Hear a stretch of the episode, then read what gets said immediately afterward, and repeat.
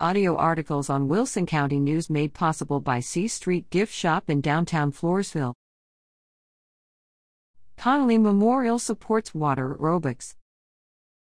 Water aerobics instructor Linda Downs, Center, accepts a donation July 13 from Connolly Memorial Medical Center representatives to assist with summer water aerobics classes at the Floresville City Pool.